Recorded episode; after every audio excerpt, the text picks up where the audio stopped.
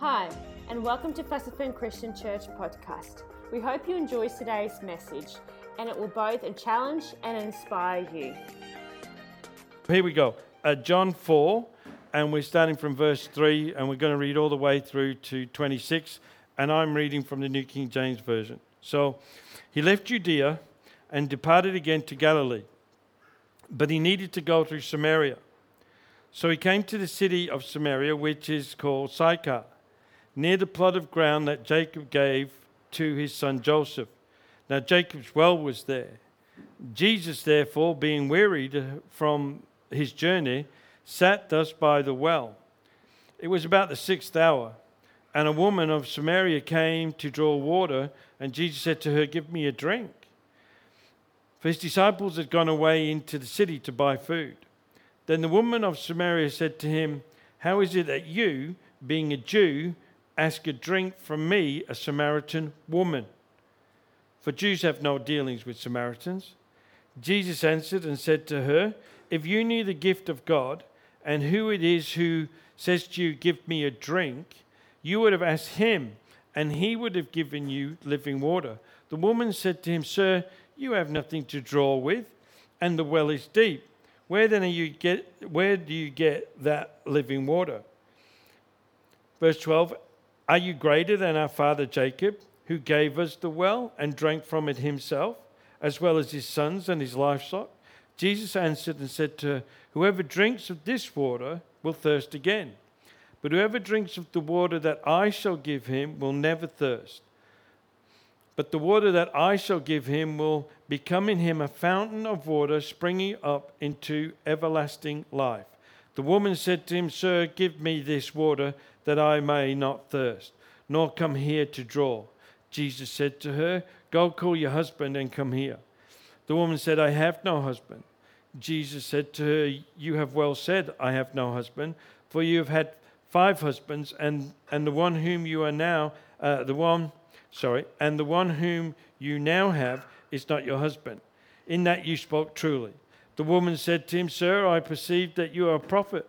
Our fathers worshipped on this mountain and you Jews say that in Jerusalem is the place where one ought to worship. Jesus said to her, Woman, believe me, the hour is coming when you will neither on this mountain nor in Jerusalem worship the Father. You worship what you do not know. We, we know what we worship, for salvation is of the Jews. But the hour is coming, and now is, when the true worshippers will worship the Father in spirit and truth. For the Father is seeking such to worship him. God is spirit, and those who worship him must worship in spirit and truth.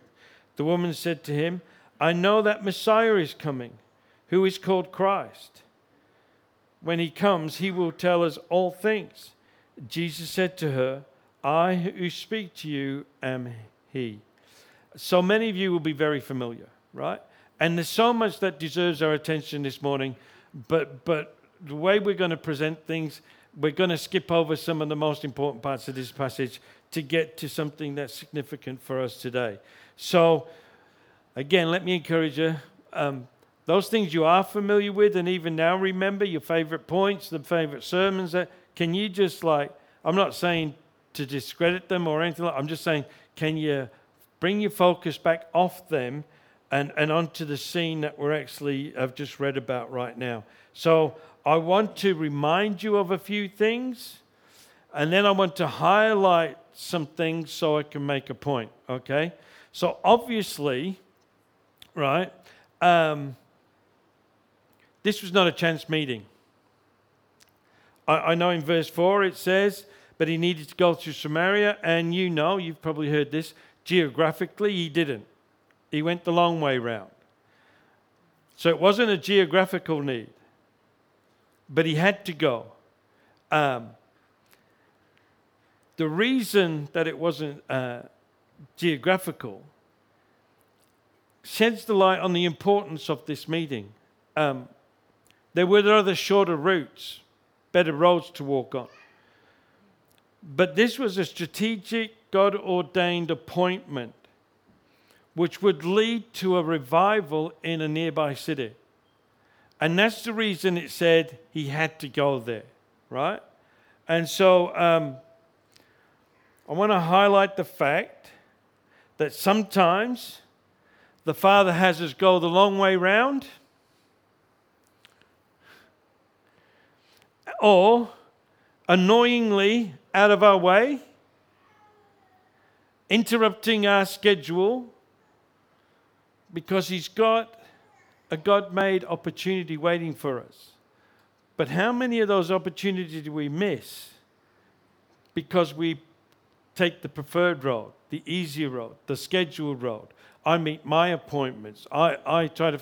There's nothing more frustrating when you've got a heap of things to do and somebody else comes and, and there's things like, oh, you've got to do it. So you have to push away what you want to do to squeeze in what they want to do. And then later on, you've got the pressure of the building up because there's all these other things done. Anybody know what I mean? Well, God said that very authoritarian. Yes. But the thing is here, here, God had a God ordained appointment. And, and so Jesus had to go the long way round to make this appointment. And, and I want us to remember that. In fact, can I suggest that when you find yourself going the long way round, when you find yourself uh, annoyingly out of your way or inconvenienced by the scheduling, when you get into a place like that, can encourage you just to stop and take a look around just in case there's a good God ordained appointment just waiting for you right there. I, I remember, who remembers Arthur Blessitt? He was a famous American, one of the first guys who started carrying the cross. And I remember, you know, he's a pastor of a church, and God said to him, I want you to carry the cross. And he literally started carrying the cross because he went from, I think it was east to west or west to east in America. And it became a big deal. And he ended up taking the cross all around the world through China, Russia, all these wonderful places. But, but he, I remember we were sending one of his meetings when we were first saved. And I remember he says, every time he's in an airport, and, and this happened a lot to him, there would be a problem with the airplane or there'd be some kind of hang up. And instead of getting annoying, annoyed because he had appointments somewhere else in the world, he would say, Wait a minute, this is an opportunity to preach. So he would get up and start preaching, literally. He would start preaching. He would look for someone for witness to. He, he would just, and he said, You know what? After a while, all these little annoying things stopped happening. Because uh, he, he believes it was the devil behind it trying to stop him. But, he took, so, but in the same way, not quite to that degree, but in the same way, when you're in a place where you've had to go the long way round, when you know there's a better way, a quicker way, a more convenient way, when, when annoyingly, you know, um, your schedule has been had to be pushed aside.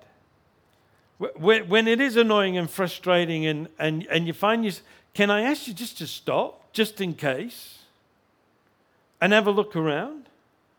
Because I think this happens more than we like to think about or are aware of, and we miss some many great opportunities. So from now on, every time you find your place, you know, when you, this is the long way round. This is so annoying. My, it's, my schedule's getting, I've got all this other stuff to do and I'm stuck. Here. And all because of that, can I encourage you right then in that moment, just take a breath and think, well, I wonder if God's involved in this. In verse 6, we're told that Jacob's well was there. Jesus, therefore, being wearied from his journey, um, sat thus by the well. It was about the sixth hour. Interestingly, uh, Gospel of John, for those who know, is, a book that highlights Jesus being God, uh, the Christ, the Son of God. But interesting here, we have this point where his humanity is revealed. Deliberately, intentionally, the Son of God, it says. The book that's all about Jesus being the Son of God says, and he was wearied by his journey. Um, and I don't want to get distracted by the theology of this, but it is still interesting for me at least um, the Son of Man, Son of God, showing his humanity. Um, but this isn't about theology this morning. Sometimes, and, and sometimes regularly, we can get wearied by the journey we're on, right? It, it's just for here, for this moment, for in this account, Jesus was physically weary. right? Physically weary. And, uh, but we get, we, it happens to us the same. We get wearied by the journey we're on sometimes. And, and, and I've noticed that uh, as I get a little bit older, I do get physically wearied a lot more than I used to. I've noticed that if I'm not careful, I tend to have cramps in the evening, which is very uncomfortable. Um, but sometimes on our journeys, we can get emotionally wearied. It's very taxing. You know, and, and going back to what James shared last week about her ministry time in, in Turkey, um, the ladies who were there were incredibly weary, not just physically, but emotionally, mentally, and even spiritually. And uh, the danger is that we can all become weary from the journey. It's, it's what we do at that time. And, and again, it's not my point, but it needs to be mentioned. Jesus, being aware that he weary, uh, beware that he was weary, sat down and rested. He had a moment. He, he collected his thoughts, took a deep breath, asked for a drink. Uh, so here, the Son of Man revealing, the Son of God revealing that his humanity, feeling weary from the journey. But even in that moment, there was a significant God ordained appointment. So, even, can I suggest that even in the moments we feel worried, and, and, and we might have been worried by people because we've gone out of our way and we've, we've given of ourselves and, and we've, we've helped and contributed and sacrificed, even all seemingly for nothing because it's just taken for granted. And as soon as the need's met, you're forgotten. Uh, it can be very wearying. Uh, but can I ask you that in those moments too, just like here, Jesus being wearied, there was an incredible God appointment just waiting for him. And again, I'm likening it to us and drawing our attention to that fact that, you know, uh, even in those times, there's incredible opportunities about us. Uh, and it says the disciples returned to him and found him refreshed. In, um, in John 4 31 and 34, we read this. In the meantime, his disciples urged him, saying, Rabbi, eat.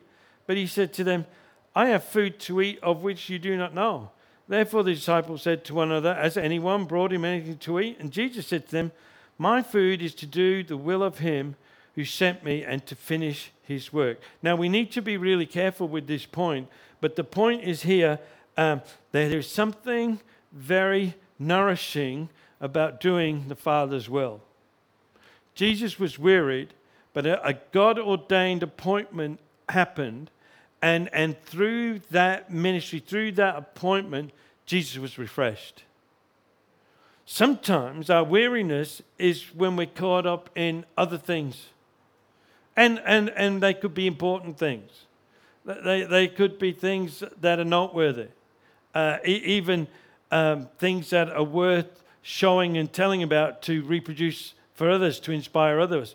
But, but the deal is, a lot of times we get weary when we're doing other stuff. I remember Jesus sat with the two sisters, Martha and Mary.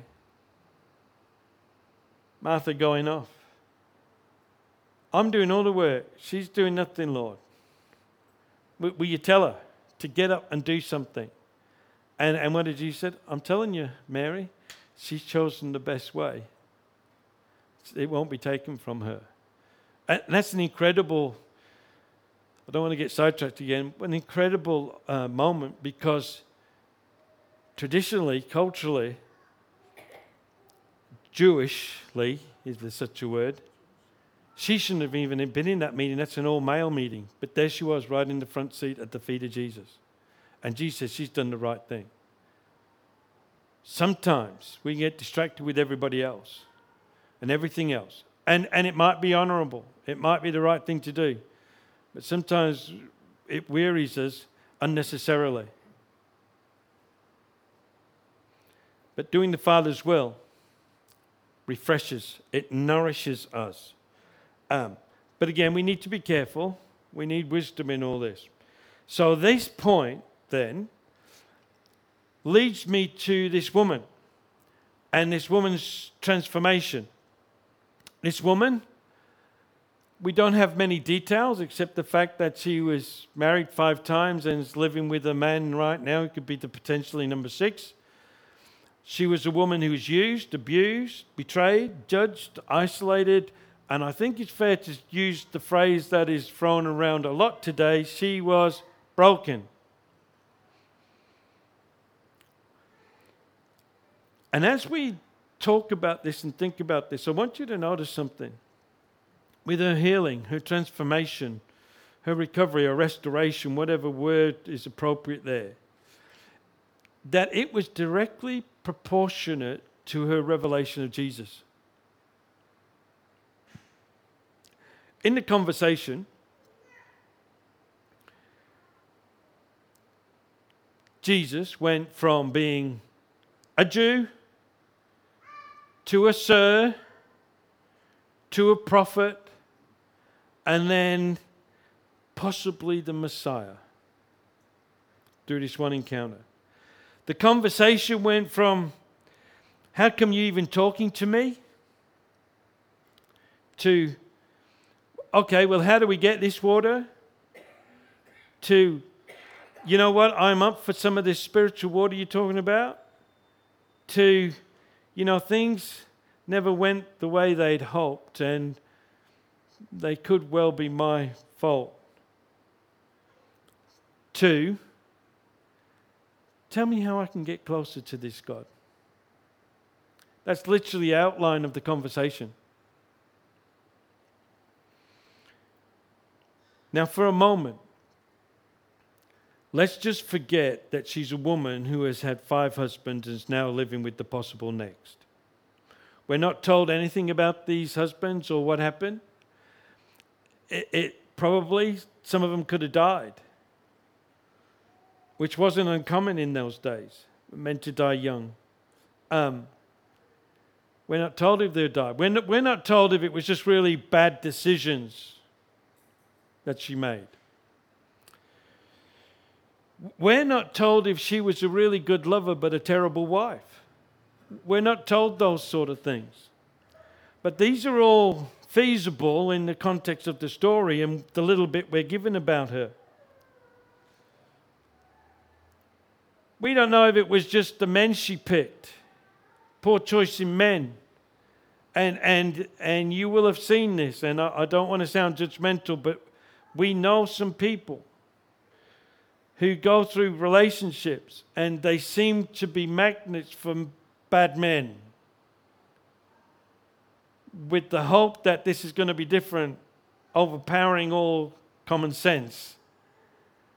And then that ends in a ruin, and they end up with a, another bad man and another bad. We, we don't know exactly what went in in her life. We can assume some stuff without being negatively judging her, as probably many would have in the day. Um, but instead of just thinking about a woman in, with that many relationships, let's just see her right now, if we can, as a person whose life is really messed up. Because what we're talking about isn't just about bad relationships, it's just about, it's not about women making bad decisions, it's not about some terrible things that happen to women. This is about people whose lives are messed up. And I'm, I'm, I deliberately want to focus on that because there's a message here for the men just as powerful as for the women, okay? Let, let's say she's just a person whose life is really messed up. Because, you know, um, I think most of us can identify with that. Anybody here can say, you know what, I, I know because there was a time in my life that was really messed up. And if, if we never, if we were so blessed that we didn't get in a situation where our lives were messed up, some people we care about, who have, in, whose that relationship has incredible influence over our lives, their lives were really messed up, and because of that, our lives became messed up. I, would everybody agree with me that we know we are or we know that person? No? Of liars, I'm telling you. Or you just, you're not lying, you just don't want to put your hand up thinking I'm setting you up or something. But the truth is, this passage relates to each and every one of us. The truth is, we're all people, and as the song says and the poets have said, we're, we're broken. We've been broken. And I do want to get into Jane's broken bowl and the way they glue it together and then put gold back in it, and the end product is more valuable than the unbroken vessel because the way it's been lovingly restored and filled with gold. I, I, I want to be involved in that. I want to do that so bad. Jane's telling me, don't, don't, shut up, shut up, shut up. Uh, it's one of those things that's worth stealing and doing and taking the credit for. I'm walking on very thin ice right now. So let's pull it back in. So with that understanding, looking at it from that, that vantage point through those glasses, that, you know, this is a, just a person that's life's messed up. It's a person that we can all identify with.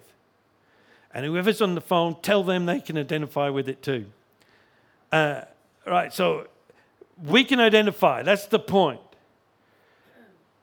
Now, please don't misunderstand what I'm about to say, right? because prayer and counseling are extremely helpful and beneficial, right? So, with what I'm about to say, don't please don't think that I'm not valuing or I'm I'm pulling down counseling or prayer. I'm not. But I do want to make a point. I want to draw your attention to the fact well, even Jesus himself, how many times did he pray for people? How many times did Jesus sit down and counsel people, bring revelation of the word and understanding and that kind of counseling? I, I, want, uh, so I, I'm not pulling this down, I'm not belittling this, right? Because Jesus himself did it. So let me say it again. Please don't misunderstand what I'm about to say. Prayer and counseling is extremely helpful, extremely beneficial. And, and some of us are living in the benefit right now. Uh, but I want to tell you something. I want to point out something here.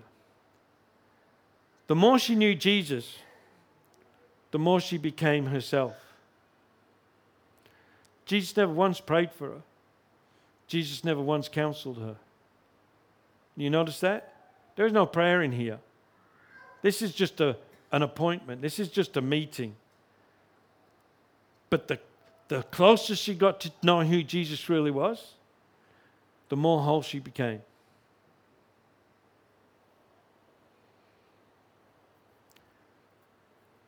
Now, some of you might think, how can you say that? Well, I'll tell you how I can say that. Because she was, she was healed, restored, transformed, perhaps, in this one encounter, in this conversation. Not, no prayer in it, no counseling in it.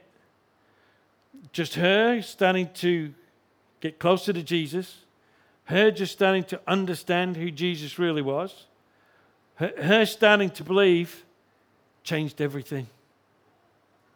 And some of you know that to be true because it's part of your testimonies. But, but watch this. Um, we got these verses, John 4 25 and 26. The woman said to him, I know the Messiah is coming, who is called the Christ. When he comes, he will tell us all things. Jesus said to her, I who speak to you am he. She got the ultimate revelation, right? Now, watch, watch what she does with it. John 4 28 29. The woman then left her water pot, went away into the city, and said to the men, notice how it says, didn't say to everybody or to people, and said to the men, Come see a man who told me all things that I ever did. Could this be the Christ? L- let me just highlight the obvious. Let me just talk to you a little bit about that. A broken person, and oftentimes a broken person is an unrepentant person, is also an unforgiving person. They're hurting, they're bitter, they're angry. Would you agree with me? Let, let's, let's start again. Let's say it again. A broken person, generally, usually, they're unrepentant because they don't think they've done anything wrong. They're victims, right? An unforgiving person, I want justice. And they're unforgiving, they're hurting, they're bitter, they're angry. These people could not go to the place and the people that were partially responsible for her brokenness. Would you agree with me? Maybe you don't many, know many broken people. Well, you probably do. But how invested are you in them? This is, let, let me, this is true. A broken person. And basically, I, I'm not judging them. I'm just saying this is characteristics ring true. They're unrepentant, they're unforgiving, they're hurting, they're bitter, they're angry, they could not go to the place and the people who are partially responsible for the brokenness and boldly give them a message of hope.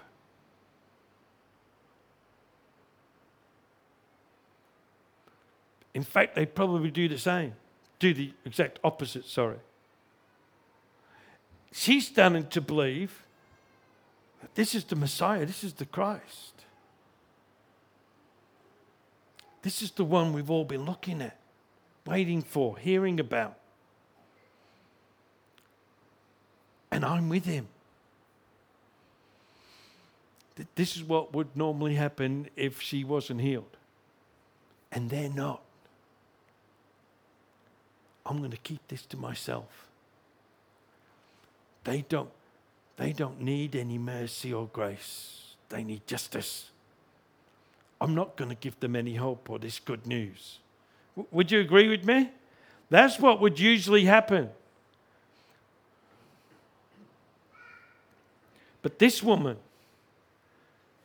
I love the way she just went right back to the city, right to the place where she lived, right to the place where all this stuff happened, right to the place where she's living the consequences of what happened, right there, the place where she couldn't get the water early in the morning with the rest of the women because they were shamed out and judged, but had to go in the middle of the day to get She's going back to the place that makes that happen for her, that's isolated her, that causes her to be on her own. And, and whether it's true or not, she feels completely judged and condemned by them. But she goes right back to that place and to them people, and she gives them a message of hope.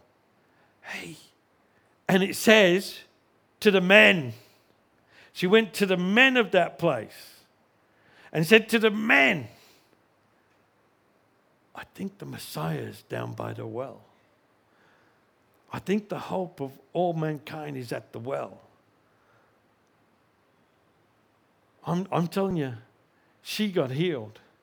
She not even got healed, she got transformed. She got radically transformed. She, she was renewed. She, she became, started to become the woman that she'd always thought she could be, the woman that God had always intended her to be. All, all the stuff that comes with the brokenness, it's dropped off her, and she's like, forget the vengeance, forget the justice, forget all that. You guys really need to, I think he's the Christ.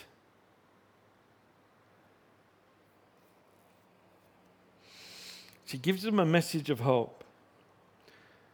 Uh, uh, and watch, watch what happens. Uh, John 4 39 41. And many of the Samaritans of that city believed in him because of the word of the woman who testified. He told me all that I ever did. So when the Samaritans had come to him, they urged him to stay with them, and he stayed for there two days, and many more believed because of his word. What an incredible woman! Here's a thought and hopefully a hope to hang on to. Perhaps to unravel the mess that's ensnared our lives.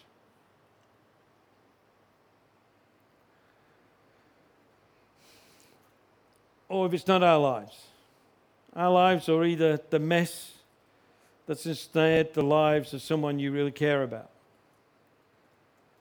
The key to unraveling that snare, that tangled mess, is getting closer to Jesus. It's getting to know Him better. Again, I'm not believing prayer or counseling. We need more prayer. But there was no prayer here, there was no counseling here. As she started to believe, as she started to get close, as she started to understand, her life was radically changed. She was healed. That brokenness and just fell off her as she became whole. Can, can you see this? Because this is important. The trouble is, I know it sounds really cliche. All you need to get closer to Jesus, but it's true. But here's the thing the trouble is that it's really hard. And it's especially hard for people who've been Christians for a while. Christians, hear me. It's even harder for Christians for a while. And especially if it was other Christians who were involved in making the mess. You need to hear this because they think they're justified. But here's what's really happened they've been hurt, and, and they're broken now. But they're Christians, they've known the Lord a long time. But, but here's what happened they've taken their eyes off Jesus and, and just emotionally focused so hard on the offense, on, on the thing that caused the offense, on the thing that broke them, on the thing that caused the hurt, and the people who are involved. They're so focused on them. They think they're still with Jesus, but Jesus has moved on. They aren't following Jesus anymore. They sure they believe. I, I said this the other week, and it, when I went home and thought about it, it was more profound than I actually thought. But I meet, you meet a lot of people who used to be actually involved in the ministries Jesus had for them. And, and now you rarely see them and they don't ever go to church. And uh, when you talk to them, this line comes up regularly. Yeah, that, yeah, I don't go and I'm not involved as much, but I still love Jesus. But then you think, but wait a minute, Jesus said, but if you loved me, if you really love me, you'll do what I've asked you to do. And he wasn't talking about the commands. He, he's talking about the principles of life that he gave them. He said, you know, some of the things he said, like, hey, forgive. He said, forgive one another, love one another. If, if you really love him, won't you be doing that? Because that's what Jesus said. He said, be generous, be, be caring for one another. He, he said, you've got to take the good news into all the world and preach the gospel. Hmm? So you hear that phrase, yeah, I don't, I'm not involved and I don't go, but I still love Jesus. Well, that sort of doesn't work according to Jesus' definition of the word. Sad. But, but what's happened is people now, they love the Lord, they said, and, they, and, and it's just they believe in Jesus, but all they're focused on is the offense.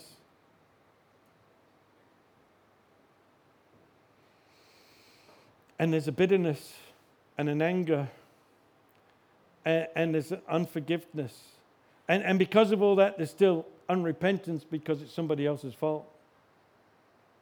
Are you hear what I'm saying this morning? Am I talking to anybody here this morning?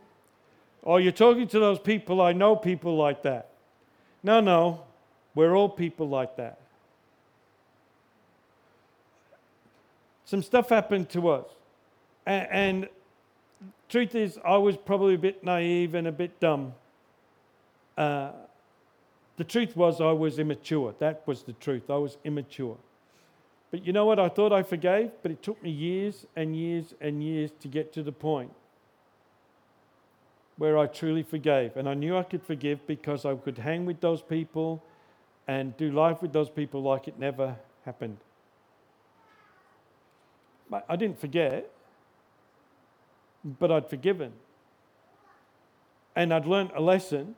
I didn't, I didn't hold them in condemnation or anything like that, demand justice. No, no. Uh, but I did make sure it never happened again. Part of that was not allowing them that kind of influence, but also me being more mature and realizing that was very dumb. Took me many years to get to that place. I'm nearly there now. Jane says, Now you're talking. Um, so it's really hard, especially for Christians. Especially when other Christians were involved.